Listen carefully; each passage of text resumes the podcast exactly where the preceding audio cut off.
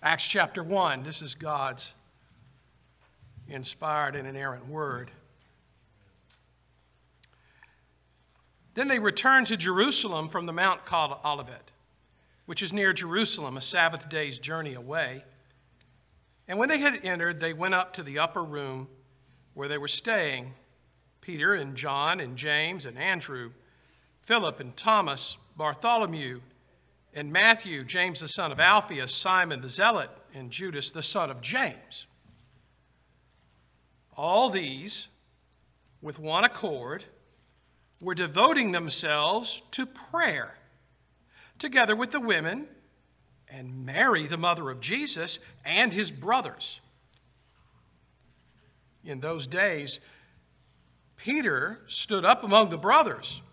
Company of persons was in all about a 120 and said, Brothers, the scripture had to be fulfilled, which the Holy Spirit spoke beforehand by the mouth of David concerning Judas who began, became the guide to those who arrested Jesus. For he was numbered among us and was allotted his share in this ministry. Now, this man acquired a field with the reward of his wickedness. And falling headlong, he burst open in the middle, and all his bowels gushed out. And it became known to all the inhabitants of Jerusalem, so that field was, in their own language, Akeldama, that is, field of blood. For it is written in the book of Psalms, May his camp become desolate, and let there be no one to dwell in it, and let another take his office. So, one of the men who have accompanied us during all the time that the Lord Jesus went in and out among us, beginning from the baptism of John until the day when he was taken up from us, one of these men must become with us a witness to his resurrection.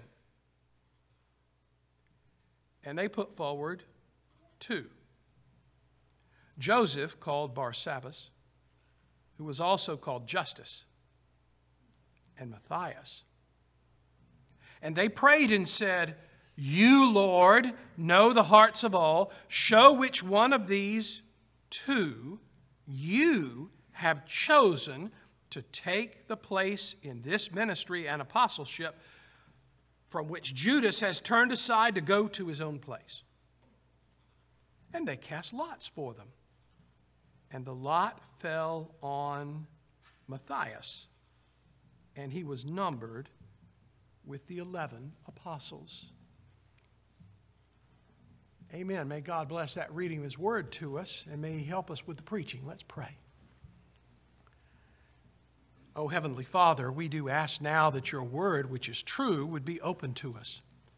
We pray that it would be open and by your Holy Spirit that inspired it, applied, illumined in our heart and life and mind.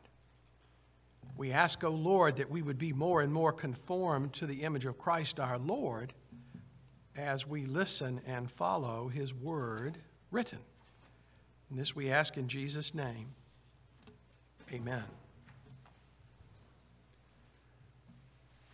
Mr. Rankin, are you over 80? inquired my hairstylist at Great Clips. Not yet, I said, but I'm getting there as fast as I can. Well, it's good to be back in Houston. And I hope to stay and help as long as I can. Uh, this evening, we come to Acts chapter 1, to a passage which sometimes is viewed with great vexation. And, and in our own time and date and place, in our national calendar, I could not help, I could not resist the sermon title. I'm not real big on sermon titles, but you know, apostolic election or insurrection seemed very timely and apropos. Some people try to take this passage and say, oh my goodness, the apostles, before the Holy Spirit came, they had no right. They chose this Matthias fellow. And God, once the Holy Spirit came, He was going to choose Paul. You know, Saul, who became Paul, that was the one who was to become the next apostle. Or is that really what the Word of God says? Let's look at it together. The apostles are foundational to the church. And as we approach this passage, we need to remember that, and we see it here as well. What were they? They were witnesses to Christ's life. And verses 21 and 22 make that very clear. Peter stands up after 40 days and 40 nights of good theological training by the best seminary professor of all times, our Lord and Savior Jesus Christ, who shared with him and the other apostles that were left how the scriptures pointed to him and how he was the fulfillment of them all. That it had been there all the time, and they, because of the plan of God, had not yet seen and grasped what was there all along. And after prayer and seeking God's face, they turn to the Scriptures. For it is written in the book of Psalms, May his camp become desolate, and let there be no one to dwell in it. And let another take his office. So one of the men who have accompanied us during all the time that the Lord Jesus went in and out among us, beginning from the baptism of John to this day, he was taken up from us. One of these men must become with us a witness of his resurrection. You see, from John, John's baptism of Christ, that is the beginning of his public ministry, and that it would therefore include all of his preaching and his teaching and his miracles. These had been witnessed by the apostles. That early phase of their education, they were seeing but not really seeing. They were understanding but not fully understanding. They were in elementary school. They had not yet come to promotion into higher education. That had to wait resurrection light but their testimony of what they had seen in their earlier years.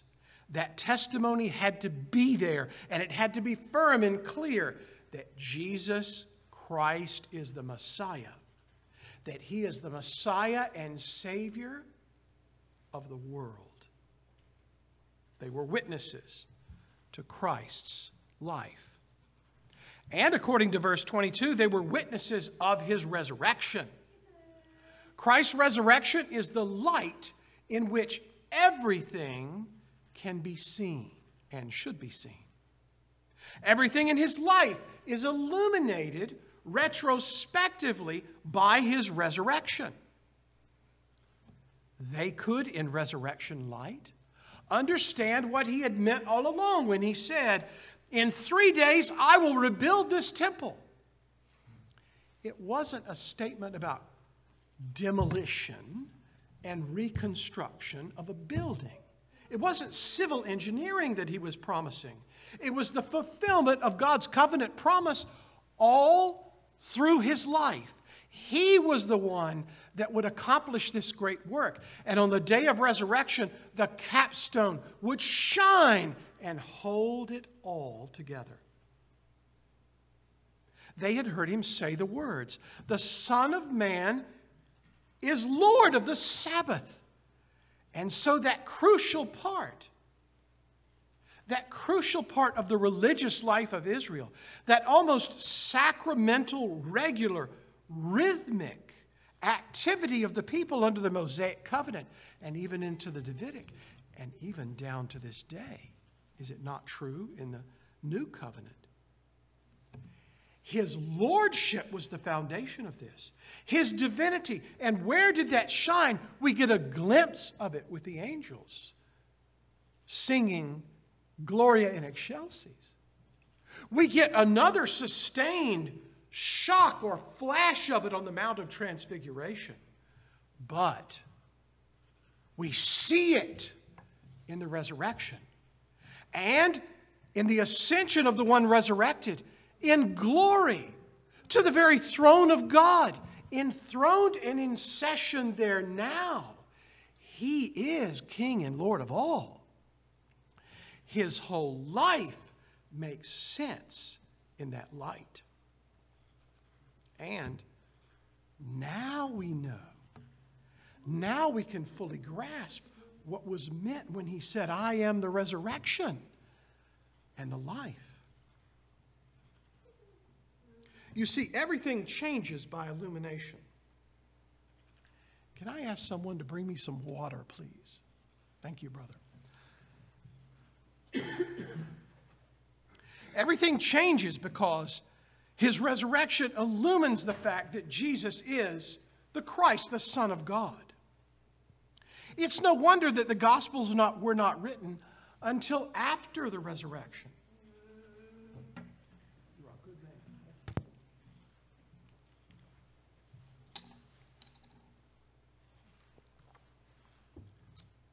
The Gospels were not written along and wrong. They were not written before, they were written after in resurrection life, light.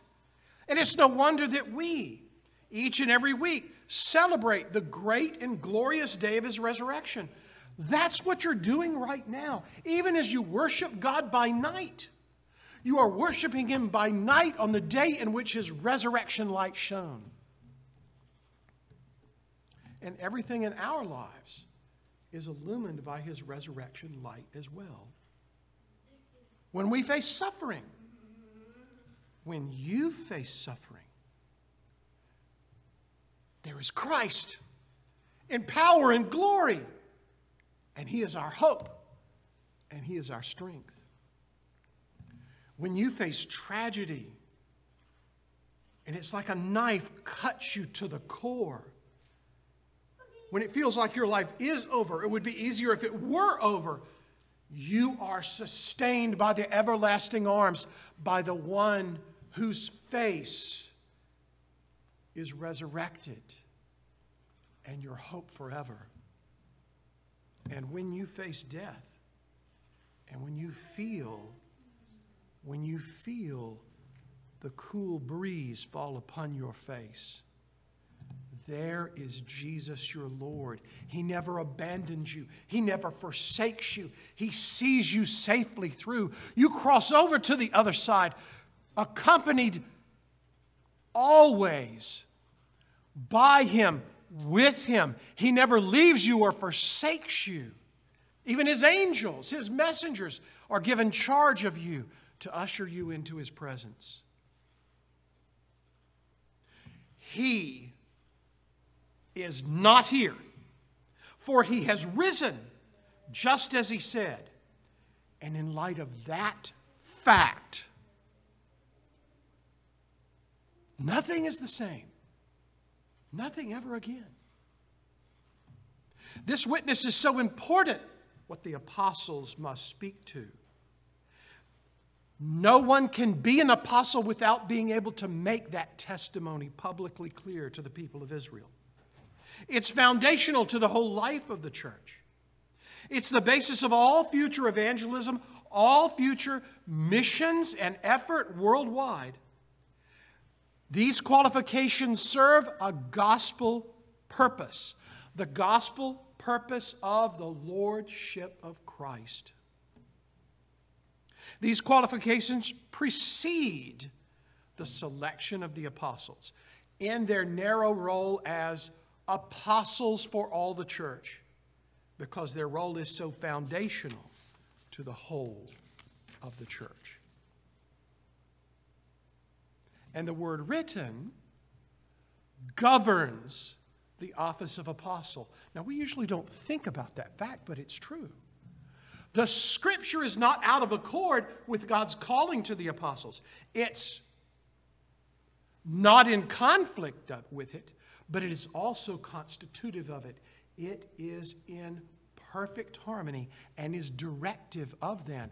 Peter here is doing the right thing. The apostles should never go against the scripture, they should follow it heart and soul and mind and life. You see, looking back, we can see that the scripture was fulfilled by the apostles. In verse 16, we hear the speech. Brothers, the scripture had to be fulfilled, which the Holy Spirit spoke beforehand by the mouth of David concerning Judas. It wasn't enough to grind their teeth and to furrow their brows and to say, That no good fellow, that one that we let have the money bag, you know, I bet he was stealing from it. What a horrible man, the son of perdition. May God damn him to hell forever.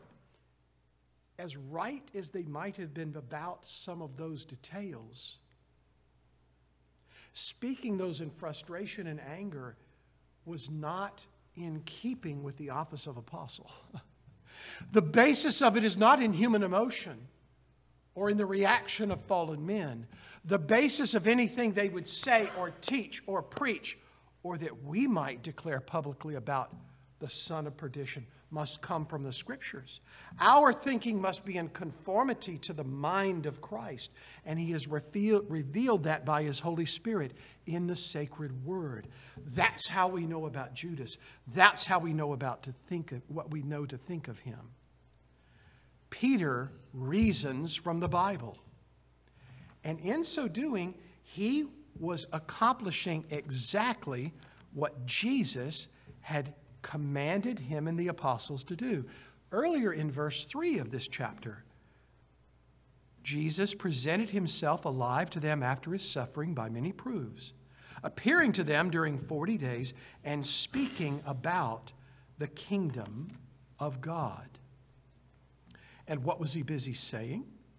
Well, back in Luke chapter 24 and in verse 27, we hear, and beginning with Moses and all the prophets, he interpreted to them in all the scriptures the things concerning himself.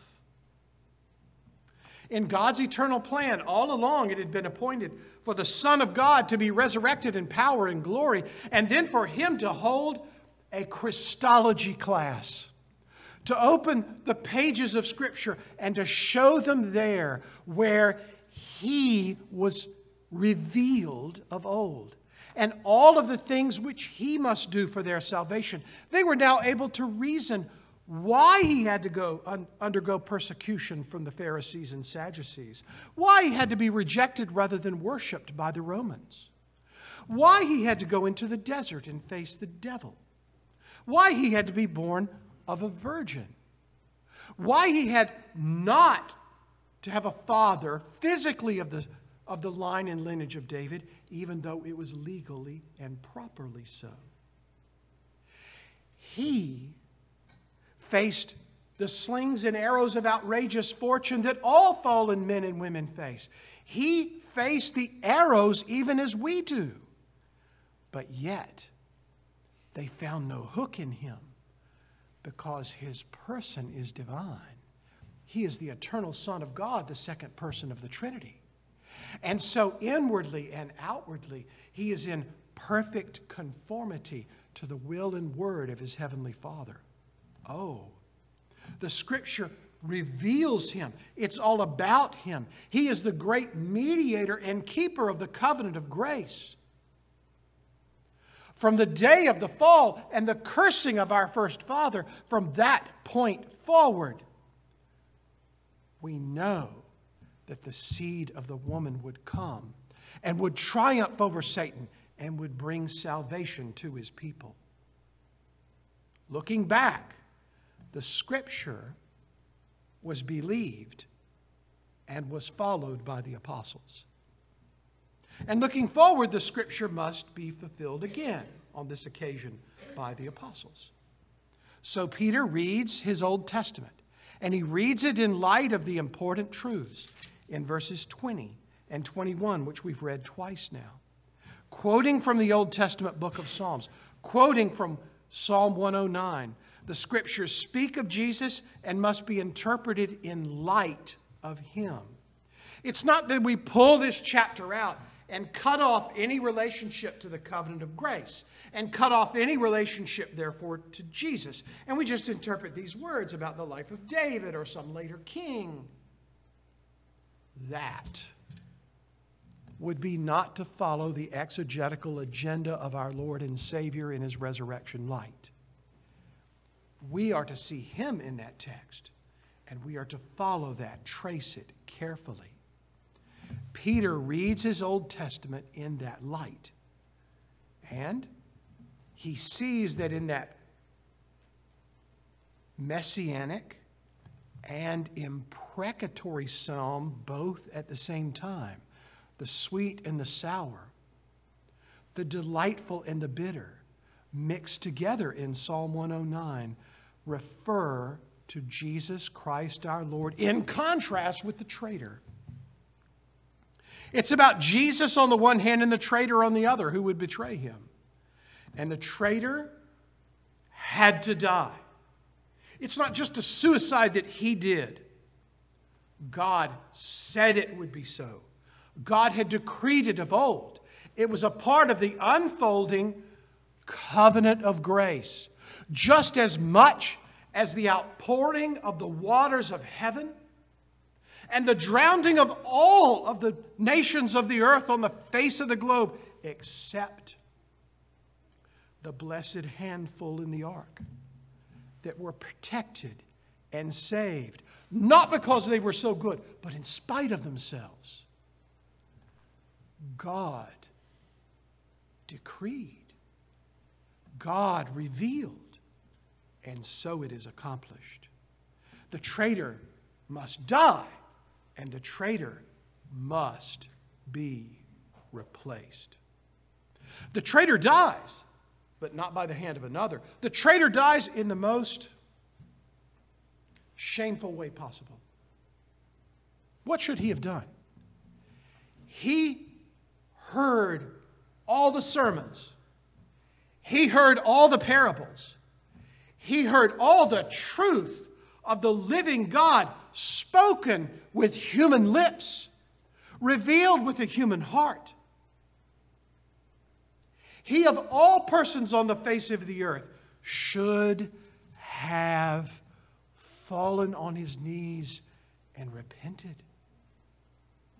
The Son of Man held out forgiveness to him,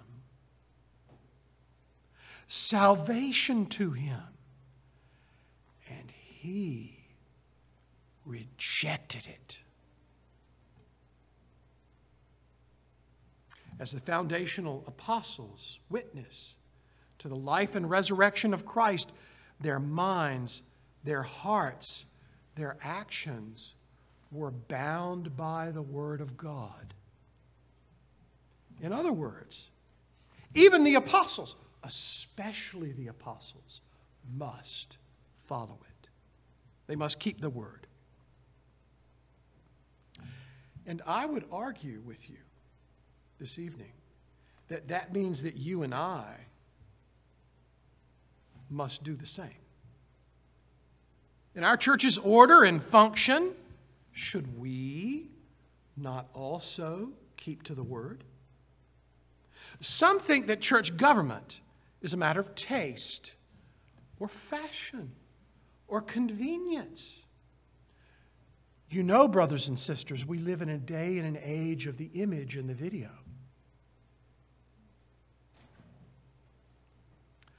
Our churches are nice, but they really aren't nice enough for prime time TV, now are they?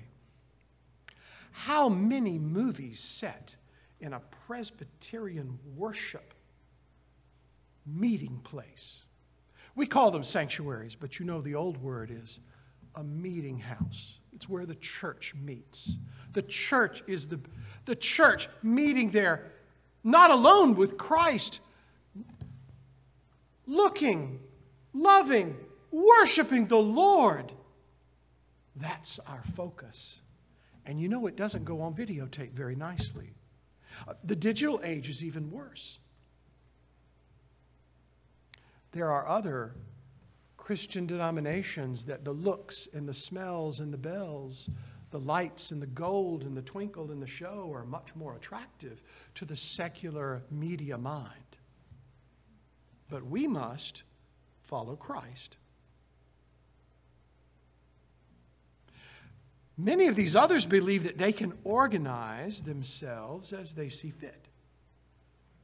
On one extreme, some say, well, let's have a town hall meeting. Let's get together, do what Oprah does. That's part of our culture. We can pass the mic around. We can all say our piece. You know, I want to hear what so and so thinks about this or that. And we descend into the third level of hell sometimes. Have you been in those before? I have. Or others will grab the microphone and they say, Let me make the decision. I know best. That's not what the Bible teaches. Or it sounds so much more deferential. Let him decide. Let's give him a pointy hat. Let's give him gold around his neck. Let's give him a ring that we can all kiss. We'll let him introduce himself as God's representative on earth and we'll all bow down. We'll give money. We'll build world class worship centers then, and people will fly from around the globe to come and to adore. He's so wise. He's so holy. He's so special. Let's build our church around that. And our government our government will be on his shoulders. I think that's why in the Reformation they called that kind of thing a little bit Antichrist. But the apostles show us it's much more than taste. It's much more than a show. It's much more than traditions of men. It's a matter of taking the Bible seriously because we take the God of the Bible seriously. It's very simple. This is not that hard. And whatever the Bible teaches with regard to church order, we ought to follow. If there's certain offices, we must stick to them. If there's certain qualifications for these offices, then we must follow them. If there's certain duties for these offices, then we must insist that they do what they're supposed to do.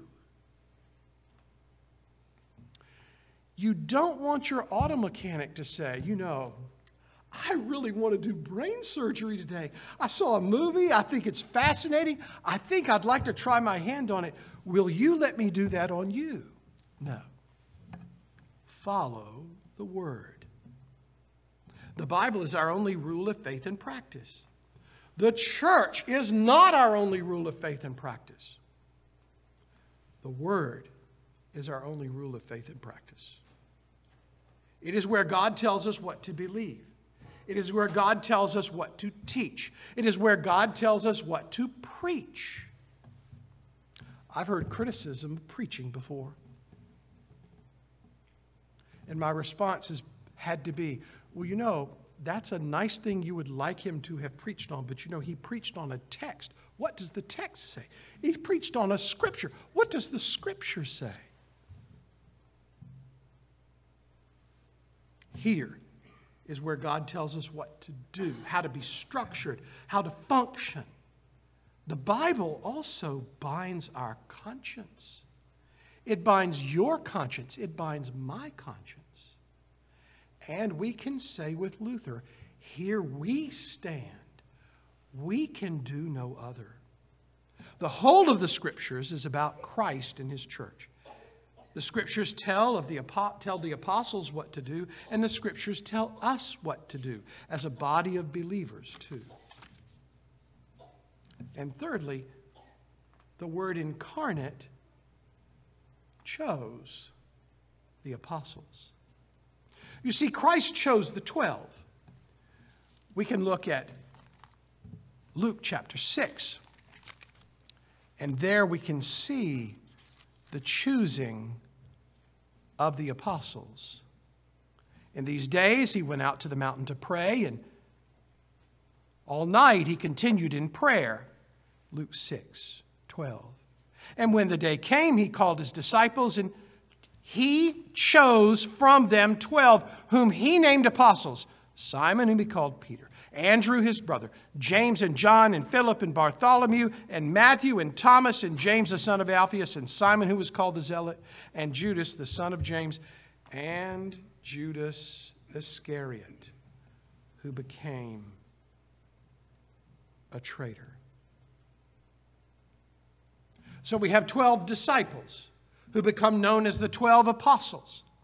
Christ also chooses the replacement for the traitor. Back in our text, we see in verses 24 and 25 and 26 a process being used which is in submission to the triune God. This is before the spigots had been opened at Pentecost. That's chapter 2. But at this point, they're 11 rather than 12. And in the light of all that Christ has taught them, they can see in Psalm 109 that someone must take his place.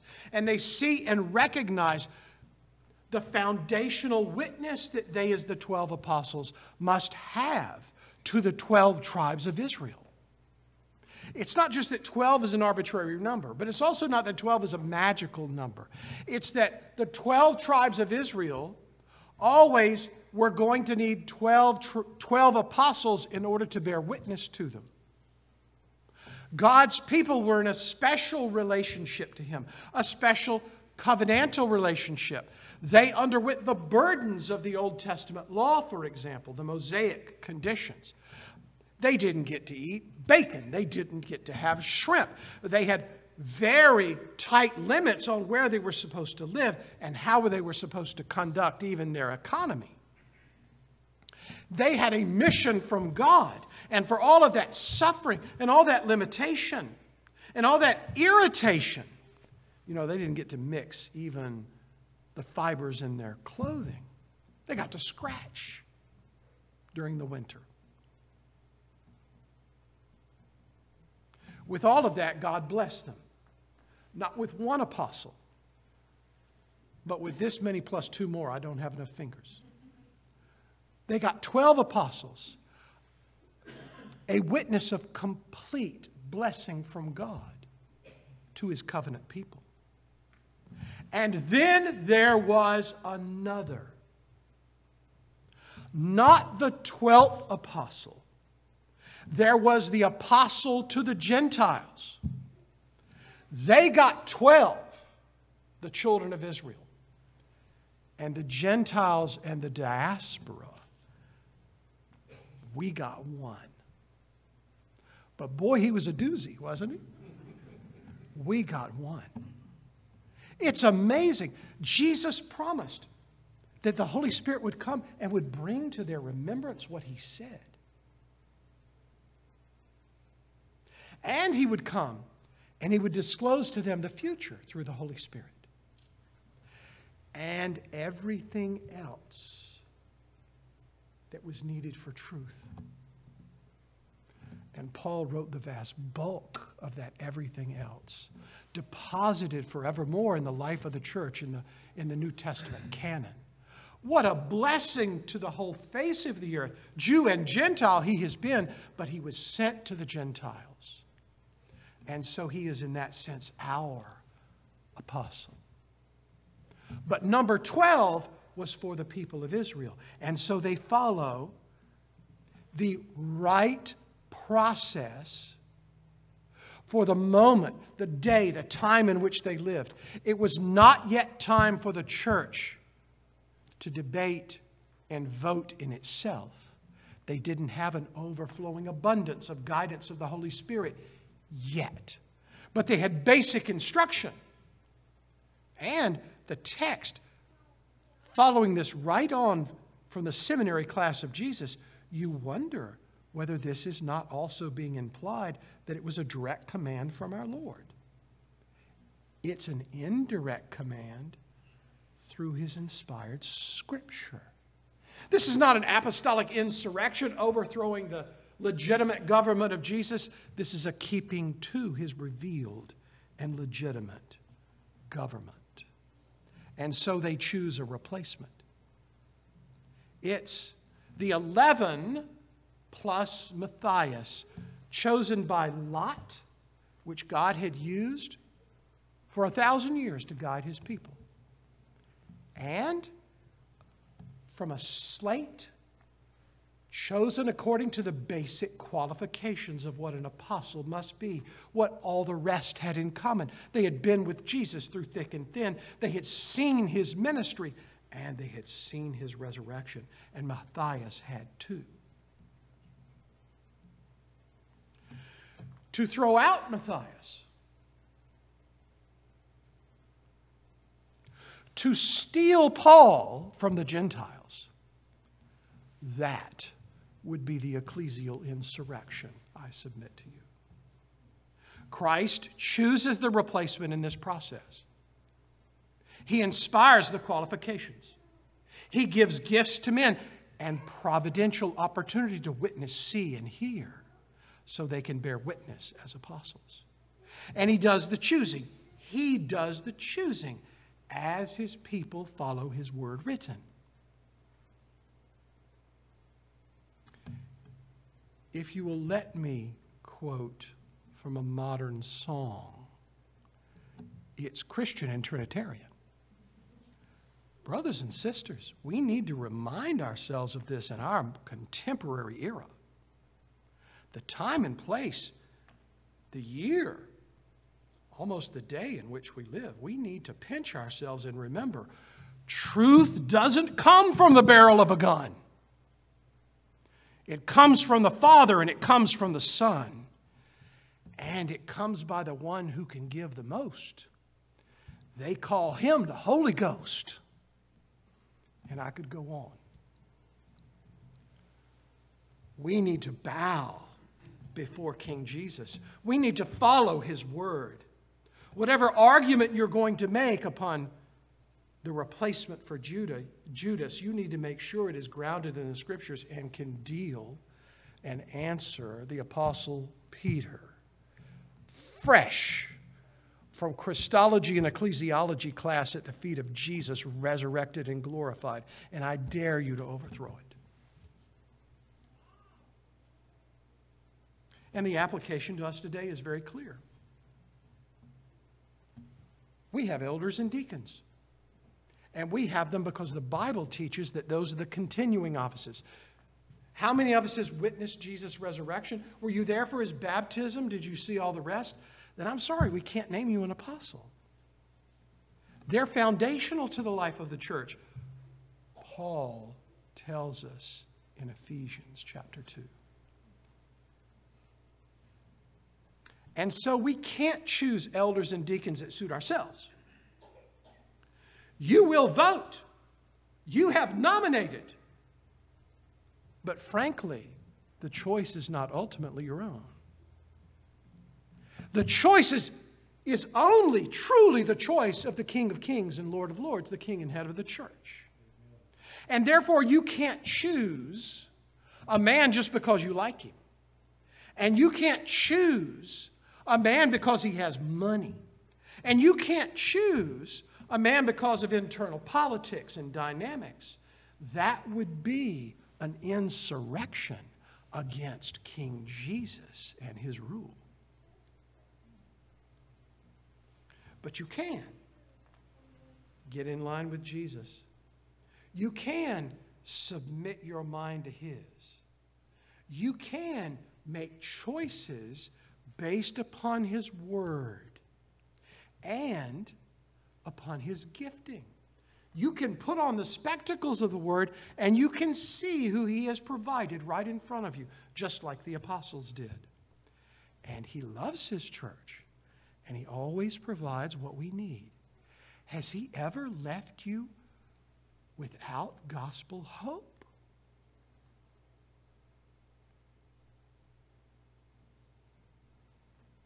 You see, in these matters, the lordship of Christ is at stake for a congregation to turn in any other direction but the one in which Christ points is a spiritual mutiny. from which we have no right to expect blessing or benefit in our midst together. We must follow him because he is the Lord of resurrection glory and our life. He's our leader, and we are but his humble disciples, and we must follow him. And so remember, the apostles are foundational to the life of the church by the glory and goodness of God. And we live together in light of the gospel that they witness by their testimony together to us. And the word written governs the office of apostle, and therefore it governs every office under it. The word governs the continuing offices of elder and deacon in congregational life. They, that is, the principles of the word, and we, seeking to follow them as best we can, must have His priorities, do His will. We must not do what is right in our own eyes. You know what that ha- brings every time. You follow Him. And the Word incarnate, the Word incarnate, Jesus Christ our Lord, He is the one who chooses the foundation. We don't get to deconstruct and reconstruct it as it suits our taste. As we follow Him faithfully, listening to His spoken qualifications for office in His church, recognizing His divine gifting, then in our congregation too, Christ will choose elders and deacons in our midst. If He did it with the greater, certainly He will do it with the lesser for His covenant people. But, you know, I don't like ending on a negative note, but hear me. I mean this in love for your souls. But turn and listen to other voices. Turn and follow other priorities than what is here. And we will leave his blessings and benefits behind. Sitting, as it were, on the banqueting table, uneaten and untouched we must remember what the Father said of him, whose word and will we must follow. This is my beloved Son. Listen to him. Let us pray.